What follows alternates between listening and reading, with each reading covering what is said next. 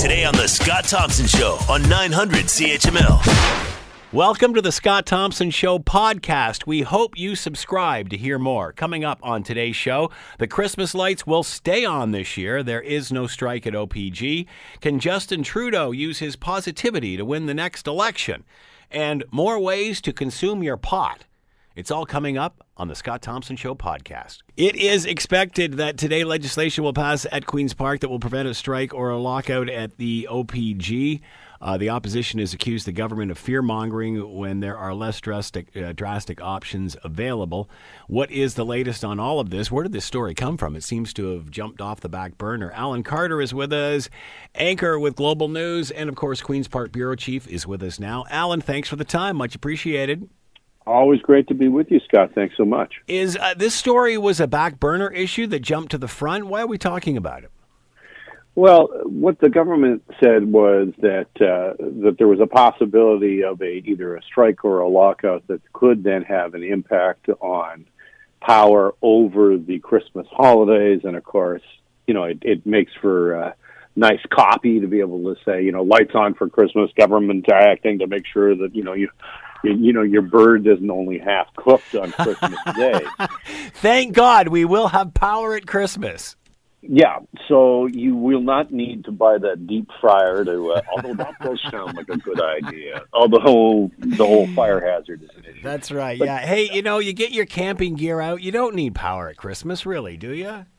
It would be more festive, really, and you could set the Christmas tree on fire for warmth. so that that's it.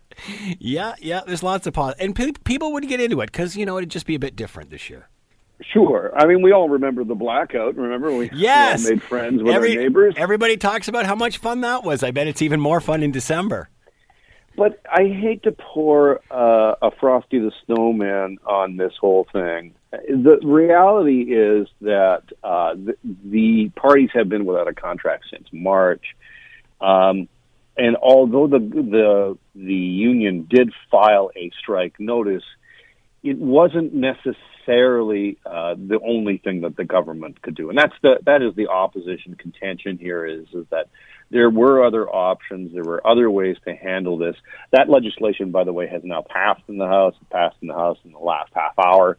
Uh, the Liberals, by the way, voted in favor of it, uh, voted with the government. Um, of course, that's only seven people, mm. but nevertheless, that's interesting uh, wow. enough. Mm. Obviously, the NDP voting uh, against it, uh, the union expressing displeasure that uh, they have undermined the um, the bargaining process, the free bargaining process. And I think going forward, I mean, beyond the optics of you know the twinkly lights still on, and the government really trying to, you know, benefit from that. Um, I, I think what you're going to be looking at is how willing will this government be to just step in and preemptively, and like this mm-hmm. is before a strike, even before anything happens, to come out and say, no, no, we're going to put legislation in, in place that says you can't even, you can't go on strike. And what does that mean for the public purse? Because arbitrated settlements tend to be expensive. Yeah, yeah, good point. Uh, uh, is this situation like others in the sense that it is OPG? They are talking about you know a system that can't really be shut down or powered down the way you know other you know even similar to a postal strike that sort of thing. This being much more serious. Does that hold any credibility with this argument? This is well, different. This is different because it's this. Well, it's obviously uh, when we start talking about power and power generation, you know, I mean, it's it's self evident that you know the lights going off is just simply not. It, it's just not tolerable. It, we just yeah. simply cannot have a situation in society like this that's built like ours, where a, a strike would impact uh, power.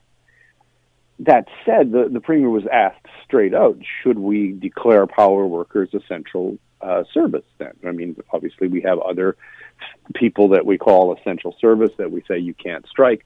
But what we do is we pay a premium for that because they all have arbitrated settlements. And like I mentioned, arbitrated settlements tend to be richer. So there is a there is a cost to pay for taking away the ability to go on strike. Why would And- OPG be against this, though? If in the end, most of the time when uh, when an arbitrator is involved, it's it's it's more beneficial anyway. Well, OPG would would not be. I mean, they they haven't said anything against it. It's the Power Workers Union that are uh, against it. I mean, the Power Workers Union. Yes, you could say, well, um, why would the Power Workers Union be upset? You know, they're going to get a sweeter deal. Arbitrators, you know, what it what it does is it takes it out of the hands of the negotiators, and Right. and from the union perspective, that's not what they want. So why PCs do this? Why you know uh, some may say preventative uh, measure, but why not let due process take its course and then do this anyway? Is that is it is it easier just to get to the point? Why why not let due process uh, run its course here? Well, that's a good question, and you're asking about motivation. Um, and, and I think that a big portion of the motivation here from the Ford government uh, it is optics. Like they they did not want a situation where there would be uncertainty Right. because I mean, and to be fair to the Ford government, what would we re- be reporting on today if this did not happen? We would be reporting on the fact that OPG uh, workers within the Power Workers Union have filed a strike notice, and it's you know t minus how many ever days it, it was until they are actually in a, a strike uh, or lockout position. And so that would become a narrative over this next week. And the Ford government, I think, decided that that in the Christmas, you know, it, in terms of what time of year it is, was just simply not on. It's not something that they could tolerate. So they decided to go at this early and then get the bonus headlines of being able to say, you know, we're keeping the power on for Christmas. Um, by the way, Andrea Horwath's a Grinch. It's interesting too because for the first few months of of this uh, uh, premiership, some have said that he has reacted. This almost seems to be a you know preemptive strike. Yeah, I think Looking farther down the road, perhaps.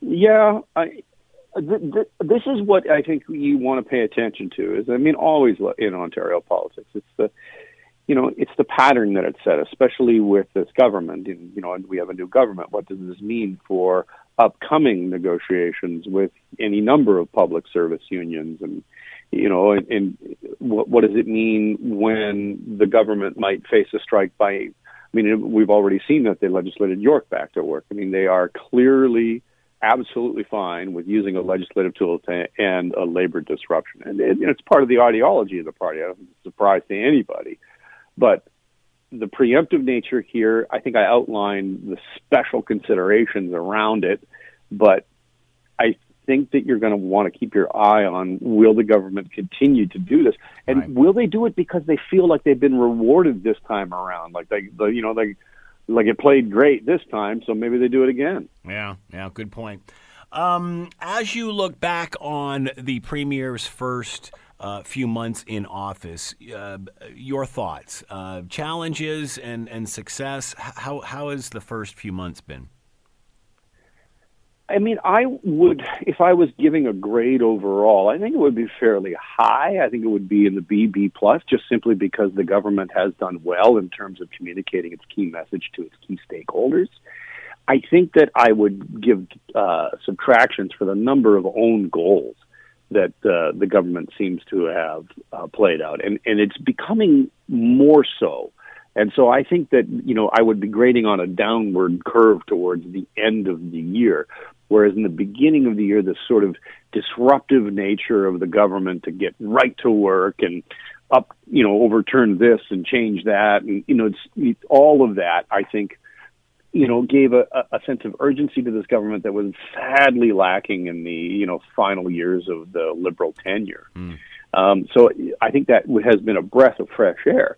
But on the other side, when you look at things like the cuts to French language services, they could have handled that a lot differently.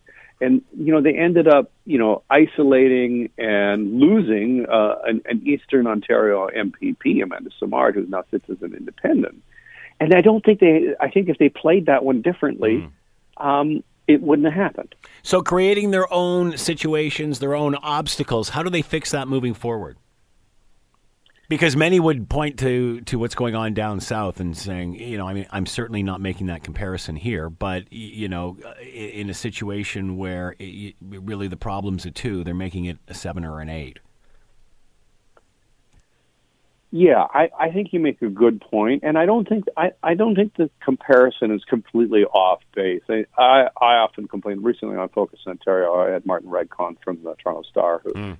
you know, is often seen as a very lefty voice, and he'd written a column about comparing, uh, you know, Trump slash Comey to Ford slash Taverner, and I thought, you know, I, I think well, that's low hanging fruit uh, and why go there? And his point, and I, I, I take it, uh, is that yeah, you cannot make Trump comparisons to Ford because they just don't go all the way across. There's the you know, yeah. there's not the dog whistle politics, there's not the nativist politics, but at the same time, there's a communication style that is similar, and there's also a disruption that is very similar. And mm. I think that those comparisons are apt because Doug Ford is the personality that he is, does he have to do more to appear transparent than most? Because, as you said, it's low hanging fruit. Uh, the OPP situation, another great example of that. Well, again, and I come back to the own goal here. I mean, who, where is the voice in the premier's office who says, Doug, changing the uh, qualifications after the job is posted, and then having a buddy of yours, of someone that you know is clearly identified as a friend of yours through many media reports, having him become the head of the OPP, that's going to be a problem. Yeah, yeah, yeah. So, where is that going uh, with this investigation that is now happening? Will we see uh, Taverner as the OPP commissioner? Do you think? Well, uh, the premier said absolutely that's what's going to happen. You know, it was interesting his press conference this week where he went on and on about how the rank and file of the OPP are absolutely thrilled. They've been in contact with him. They've been just they're absolutely overjoyed right. at mm-hmm. Mr. Taverner's appointment. Of course, the entire contention of Brad Blair, the now former acting commissioner of the OPP, and his stunning letter was that it is precisely the opposite. it, it is a, yeah. a concern that this system has been tampered with. So, is it he who speaks the loudest? Well, when you're the premier, you get the final say. Yeah. And when you're cabinet, you get to appoint the police commissioner, the OPP commissioner. That's the job of cabinet. And that's what happened. Although Mr. Blair contends that the decision was made prior to a cabinet vote. I, it's difficult to say. Who knows how this plays out now? It's now in the hands of the integrity commissioner. There's some question about whether or not we'll actually see that report, or whether it just goes to the premier and then the premier gets to release whatever he wants on it. That that is somewhat unclear.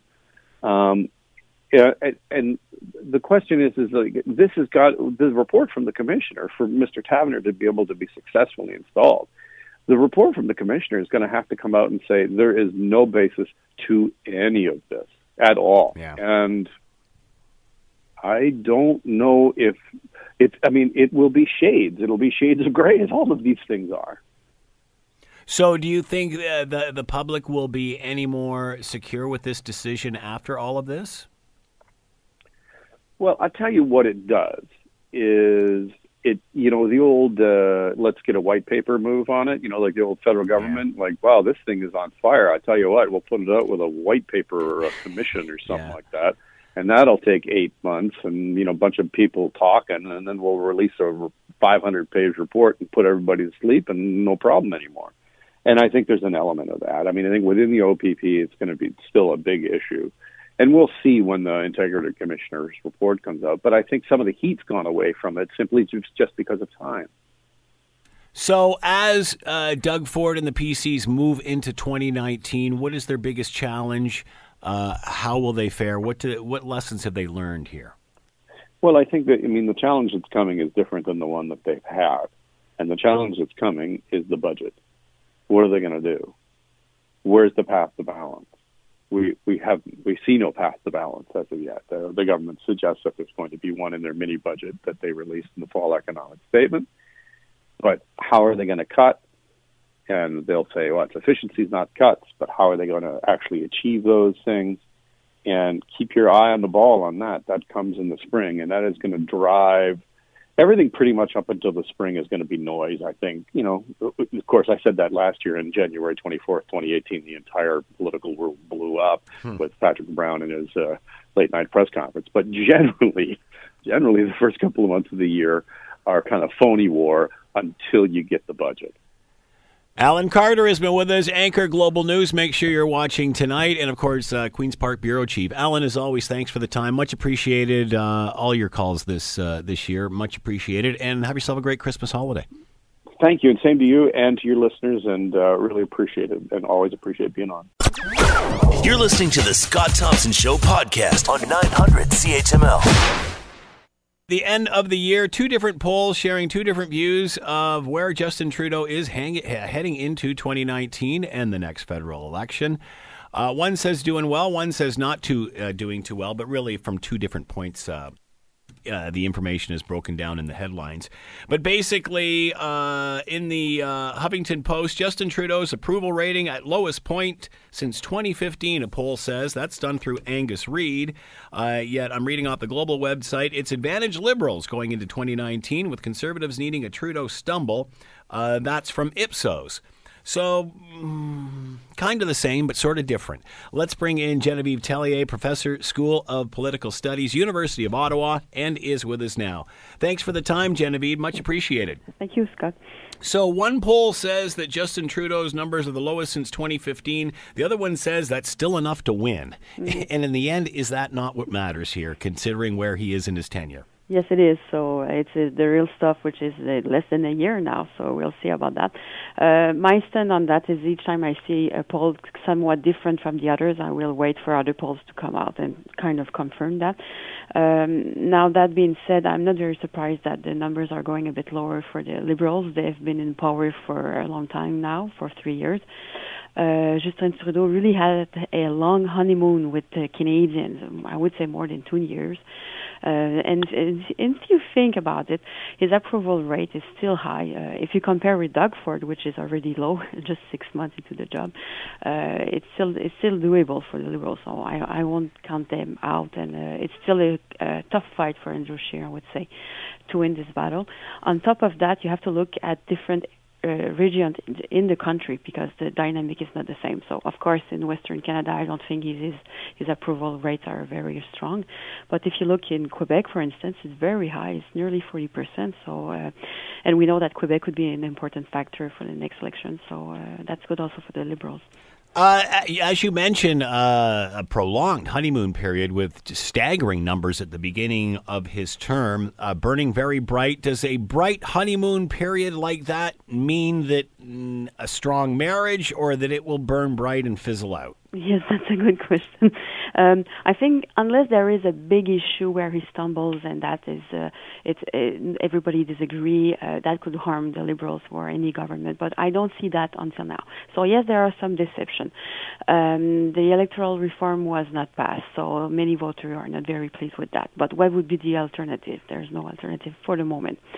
Um, the environment also, uh, and personally, I think that this will be the main issue for the next elections um, because of the new electorate, uh, the younger generation, they are very, very concerned about that, and even now their parents, because they are we're not thinking what kind of planet will we leave for them, and so for me it's going to be a, a salient issue, and until now the conservative have not articulated any strong position on that, so they're going to have to work uh, to work hard on that.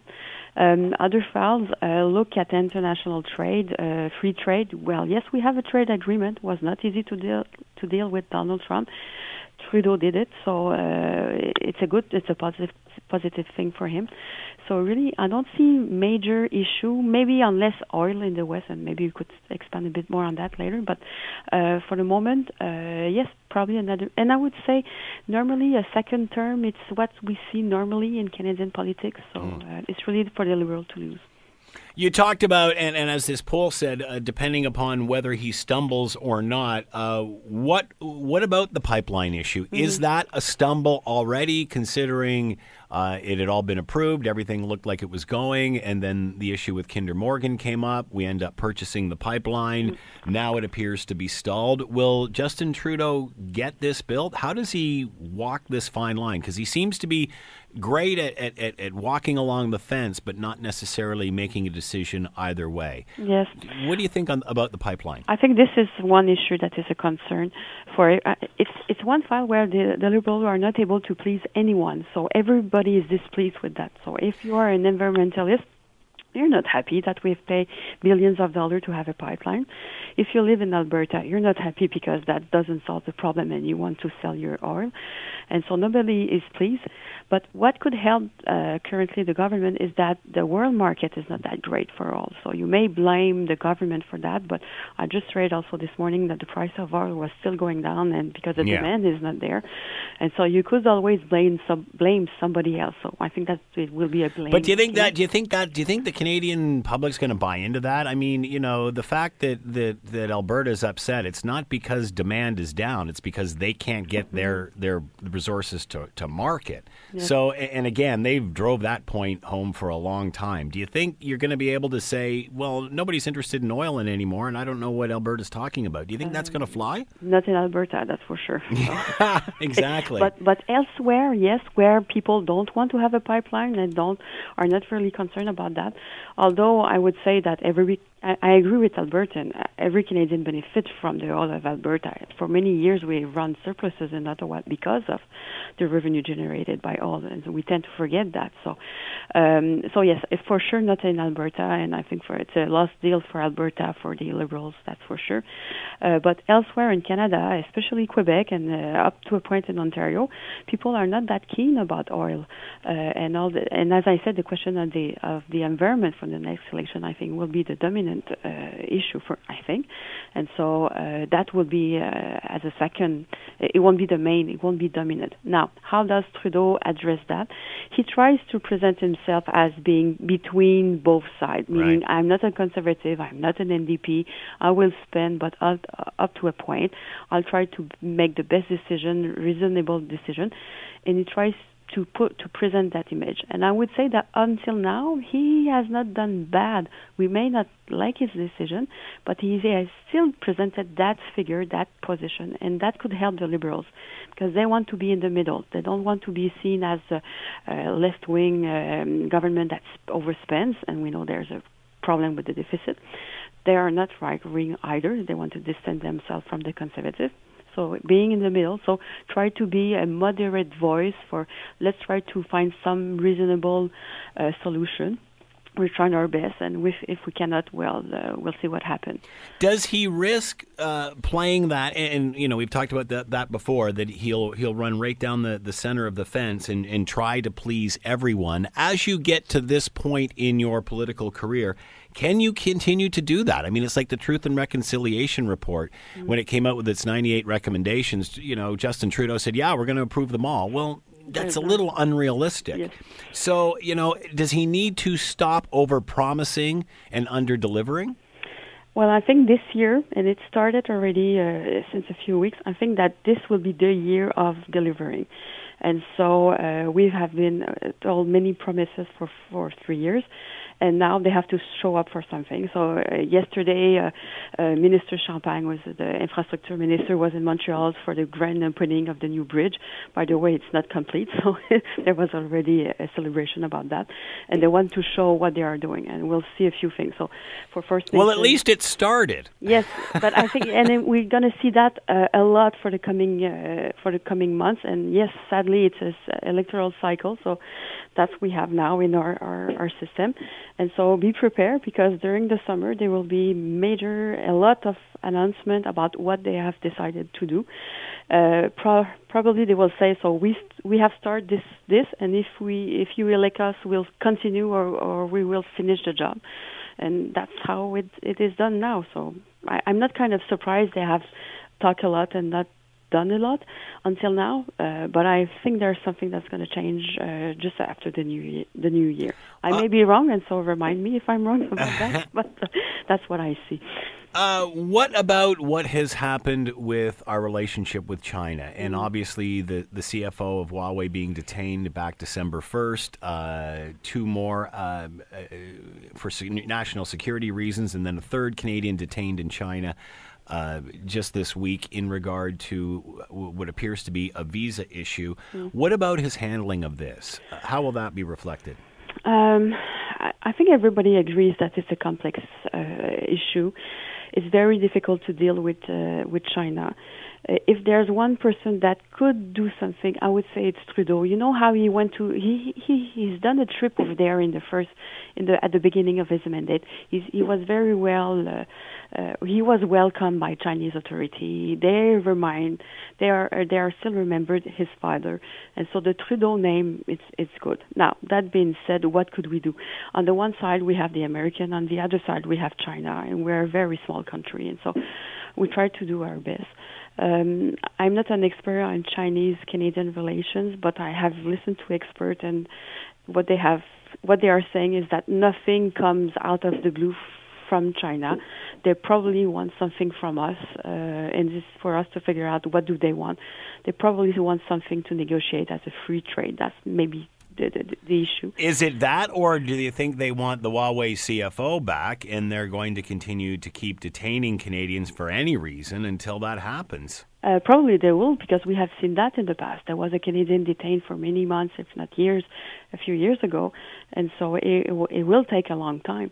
Um, now, uh, is it just for the CFO? I'm not sure. Uh, this person could have been uh, freed at another time with another mechanism, I think. So it could have been negotiated directly with the Americans.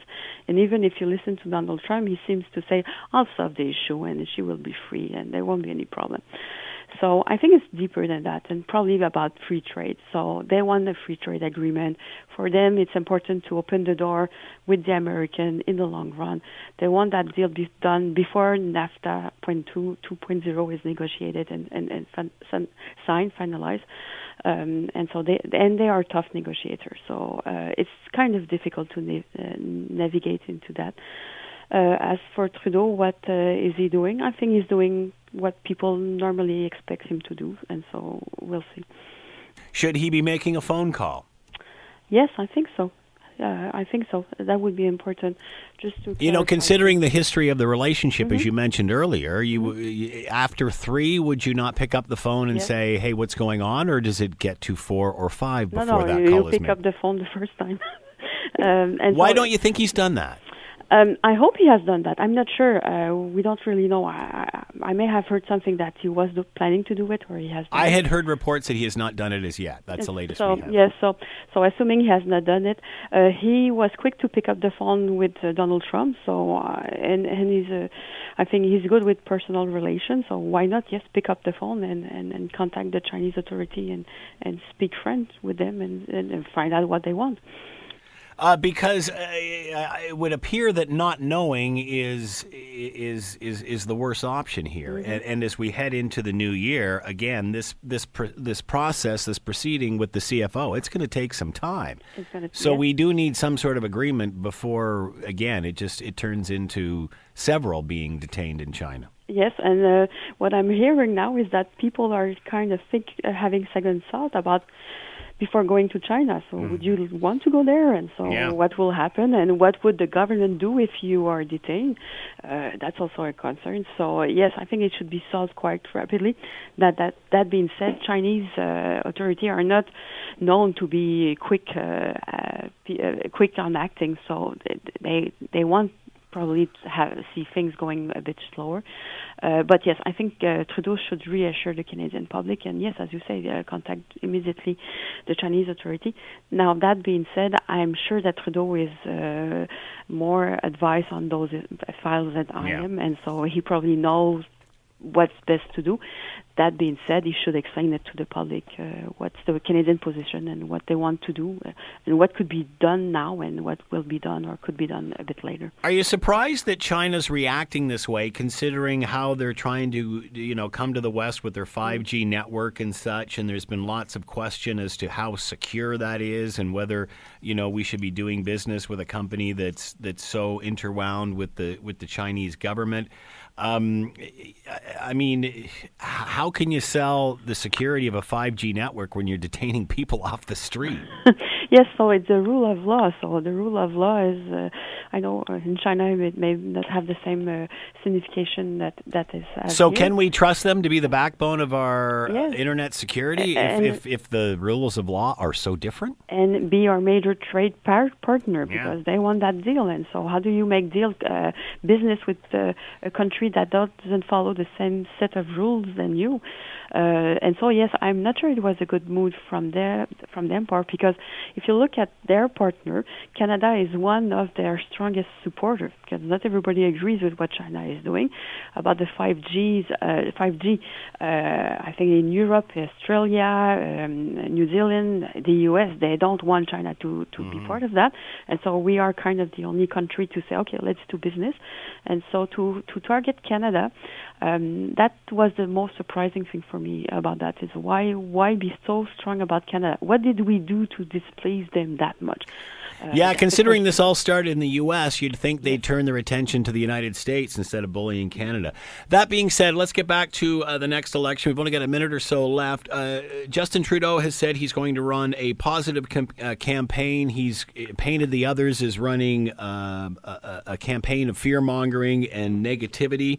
Can Justin Trudeau run the same campaign he did the first time and be successful? Does he does he need to prove more this time? Uh, one thing will be different is that um, uh, the first uh, at, at the last campaign he, he came out as being I'm the new face.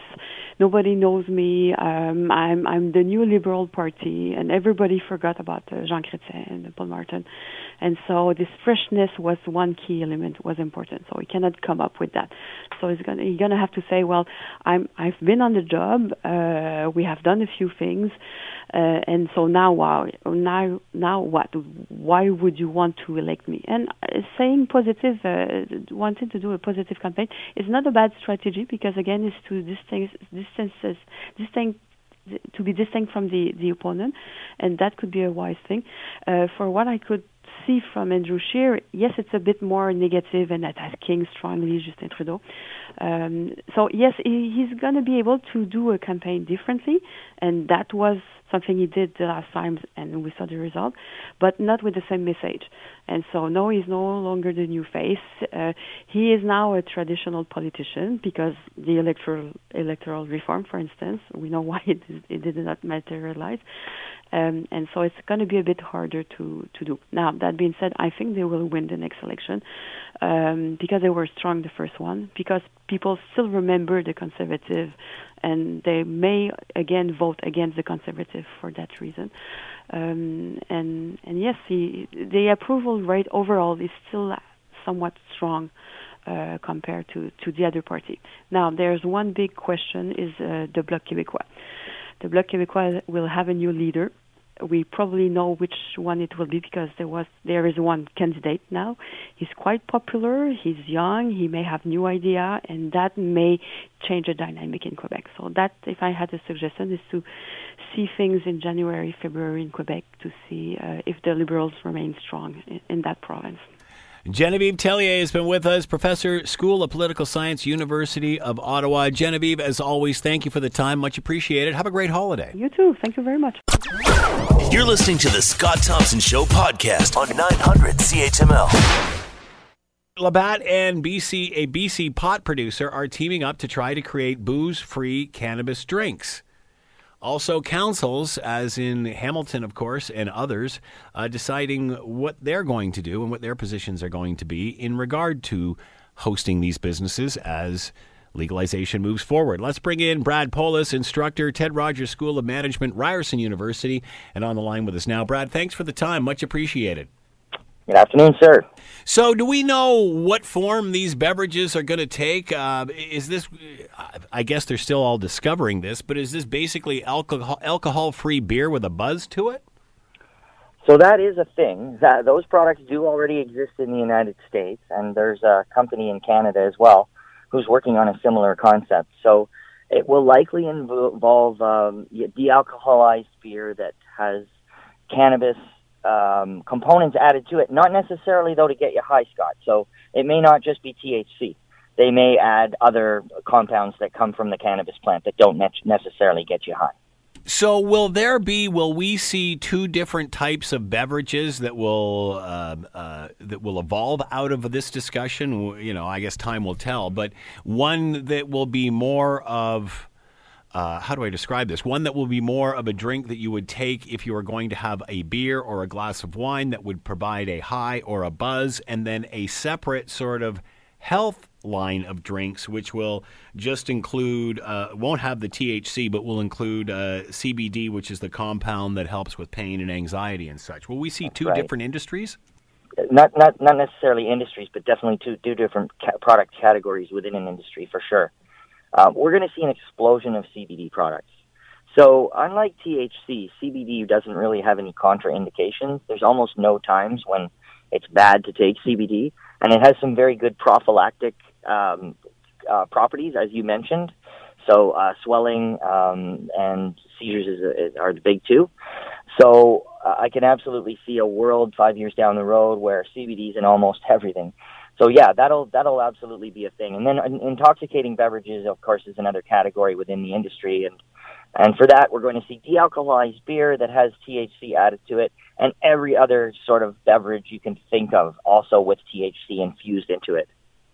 Uh, before we get to that, uh, you talked about these beverages already being available in the United States. That would be the beverage containing beverages containing CBD as opposed to THC, correct? So there's already uh, companies that have that have uh, uh, taken the one element out of uh, uh, out of this and put it into drinks. It's all been done already. Yeah. So yeah. and obviously, there's no concern there because it's not THC. Is that accurate?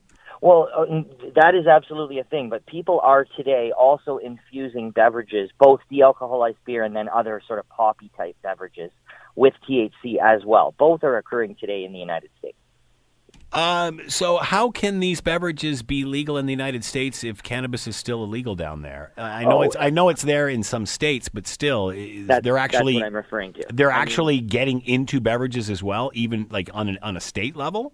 Oh yes, absolutely. And wow. in fact, one of the Canadian companies, Auxly, um, has just recently done a deal with a company called Dixie Brands, which is one of the most popular brands down in the United States. So they'll be importing I guess, the brand property, um, the recipes and the like, but not the actual product from the United States. They'll make the product up here. Mm. Um, and these are exactly those types of products, so THC infused beverages.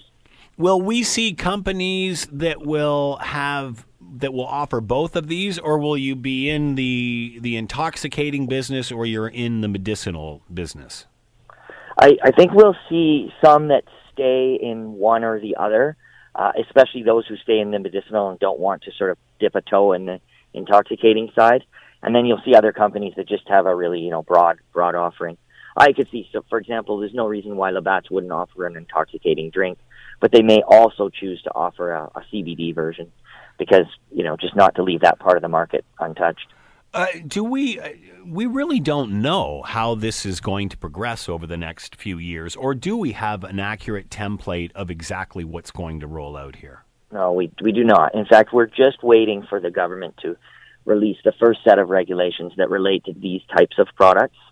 So within hopefully a few days, we're going to have a little bit more clarity on at least what will be allowed, uh, product formulation wise, there will be all kinds of rules, of course, that will have to be determined around that. But uh, hopefully, we're going to get at least a window into that within the next few days. I guess the biggest challenges to beverage companies that are trying to do this is at this point, we don't know what the regulations are. We don't know what that's, the template is. That's absolutely correct. Uh, that being said, are is this a big gamble, or do you just shoot the, do you just shoot wide and, and see what you hit here?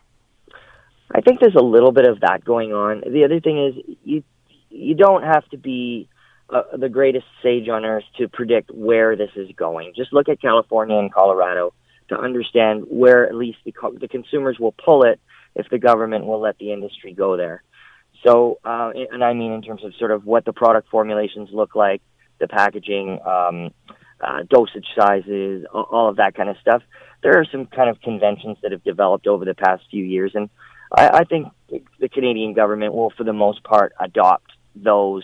Uh, what I do expect, though, is I think they'll be somewhat restrictive on the kinds of products they allow. For example, it'd be surprising if they allowed a gummy bear, gummy bear formulation. Right. Uh, there's no reason why an adult needs that, and of, it has obvious downsides. So. Well, yeah, adults don't generally consume gummy bears, so why would they be put into that product, right? Exactly. Yeah. Um, is uh, what about potency? How are they going to balance that? I mean, you know, with alcohol, which is, I guess, the best example we all know, we see wine that sits maybe 12, 15%, uh, beer maybe 5, 4 if it's a lighter beer, higher if it's a high test. Same thing with coolers. Mm-hmm. Is, is it going to be in that range? I mean, do they have to find what the equivalent of that is? Like a 5% is in yep. a, a THC based beverage?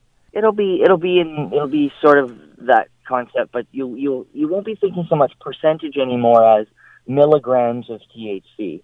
And everybody who's a regular user of, of cannabis uh, in an edible form has a sense of what their sort of appropriate dosage is, and they learn that obviously with with experience. So that's why it's you know go go low, go slow um, for a beginner. Uh, you'll figure out okay, 10 milligrams is my perfect dose. Then you'll doesn't matter whether it's a beverage or, or a piece of a chocolate bar or, or half a brownie. Um, you, you'll kind of know that you need your 10 milligrams. Um, the, the, the big trade-off is calories because for people who actually would like a very high dose, they find themselves having to eat an entire chocolate bar, which can be a little bit um, of a problem over time. Um, everybody, uh, lots have talked about how that's an expanding industry uh, with edibles. Um, what goes into making an edible versus what goes into making a, a, a THC infused drink? I mean, can people do this at home? Is it any different than people who are baking their own brownies? Um, well, obviously, there's a difference between making cookies at home and being Mr. Christie. So those, you know, those those scale differences obviously are going to be there. You're doing it at, you know, at industrial scale. Yeah, um, the the processes have to be way tighter because you've got to make sure that dosage is um, is consistent across your entire product offering, lot to lot to lot to lot. So there's all of that, but the actual chemistry behind it and all of that is pretty much the same. Where does this leave the alcohol industry? I mean, we're talking. The story started with Labatt uh, joining up with a BC uh, uh, pot producer. Where does this leave the alcohol industry moving forward? Will will their brands and their variety be just a, a, a duplicate of what they've done with their alcohol with their alcoholic side? Would, will I hope we not. will no, we no, see I like six or seven different? Because my goodness, it, will be huge uh, expenditure for these companies, won't that? Won't it? So you mean the actual creation of the brand? Yeah. Well, we're going to see huge cannabis brands. That that's the reality.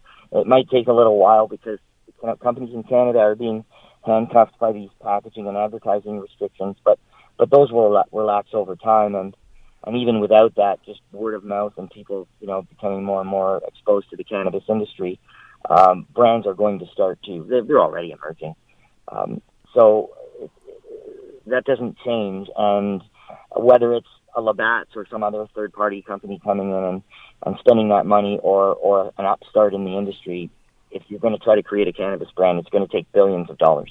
So 50 million US to, for this Canadian venture, is that enough to get them going?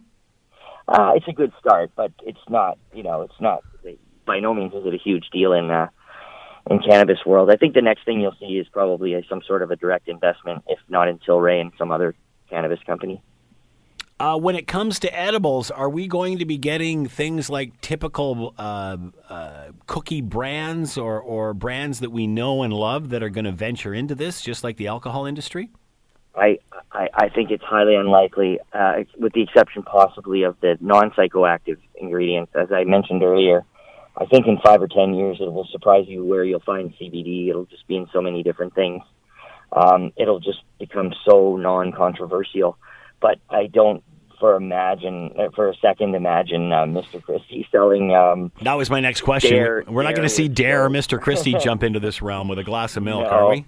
I don't think I, I. If I was on the board of that company, I'd be I'd be incensed if the CEO came to me with a plan to extend my brand that appeals to children uh, also into cannabis.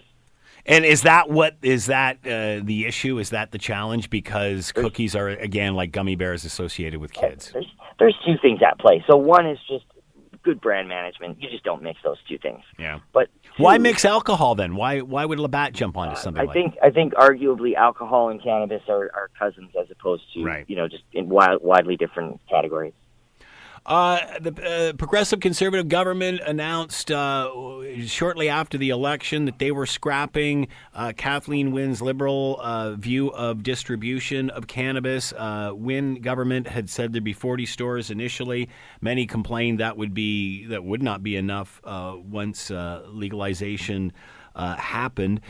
now the, the PCs have said that as of April 1st, only 25 licensees will be uh, licenses will be awarded. That's down obviously from the initial 40 from Kathleen Wynne. Your thoughts on their change of heart uh, on this?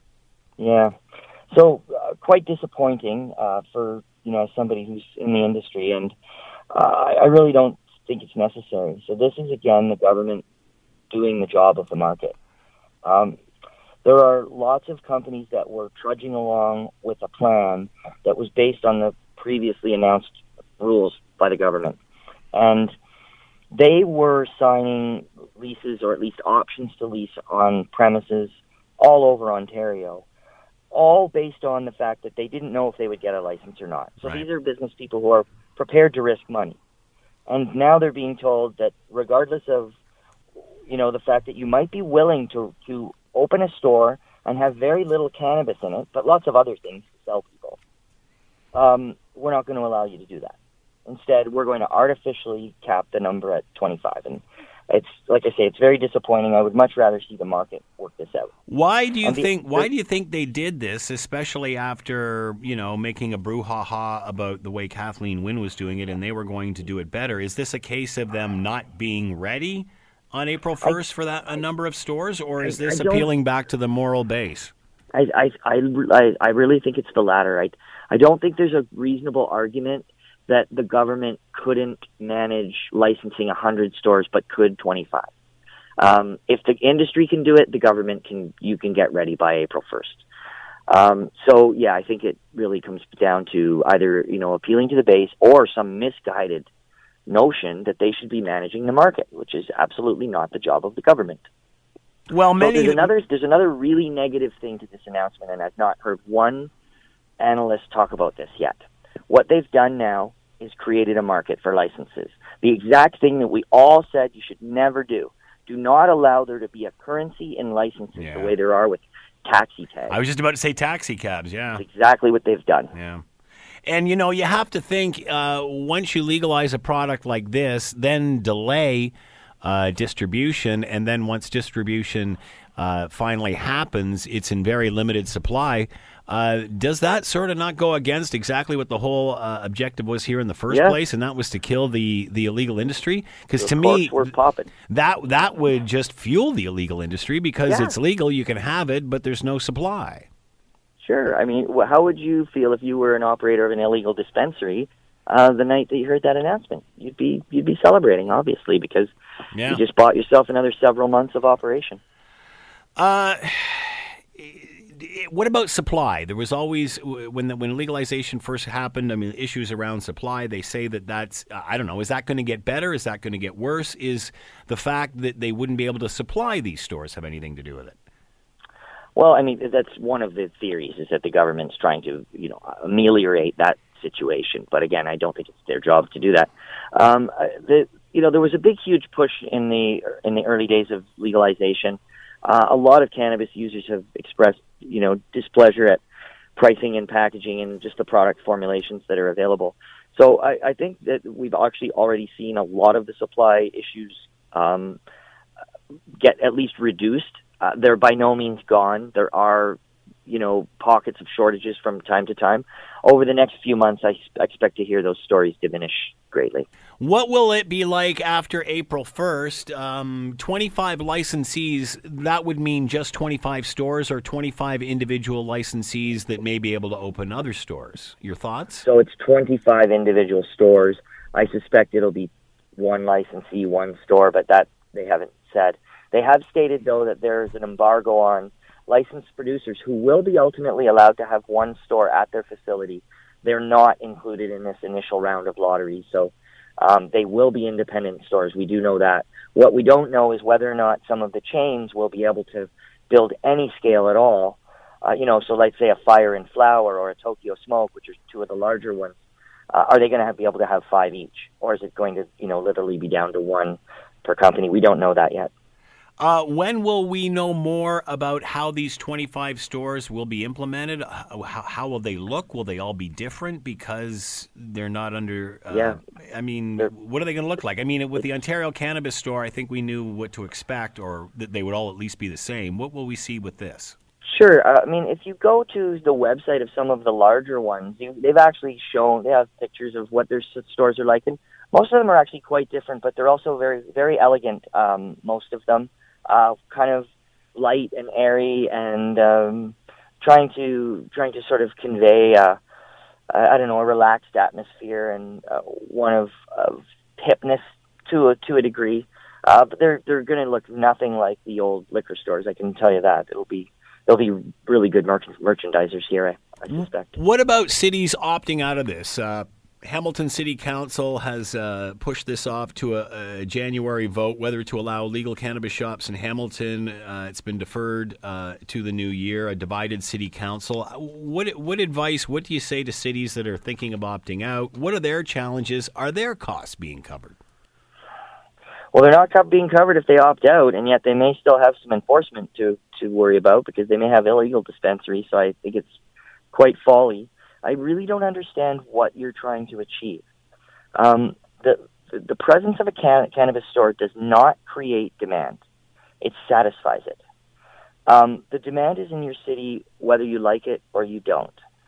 So all you're doing is a disservice to the t- roughly 25% or so of your citizens who are users of a legal product. And what societal goal you're uh, hoping to achieve is quite beyond me. All right, uh, but clearly you don't know a lot about Hamilton Council, although you might because you've got Toronto there, and it's a lot. Uh, anyway, we'll leave it at that. Brad Poulos has been with us, instructor, Ted Rogers School of Management, Ryerson University. Brad, thanks so much for the time. Much appreciated. Have a great holiday. Always fun with you, Scott. Thank you. This is the Scott Thompson Podcast, available on Apple Podcast and Google Podcast or wherever you get yours. And don't forget to subscribe, rate, and review so you don't miss a thing. I'm Scott Thompson, and thanks for listening. The Scott Thompson Show, weekdays from noon to 3 on 900 CHML.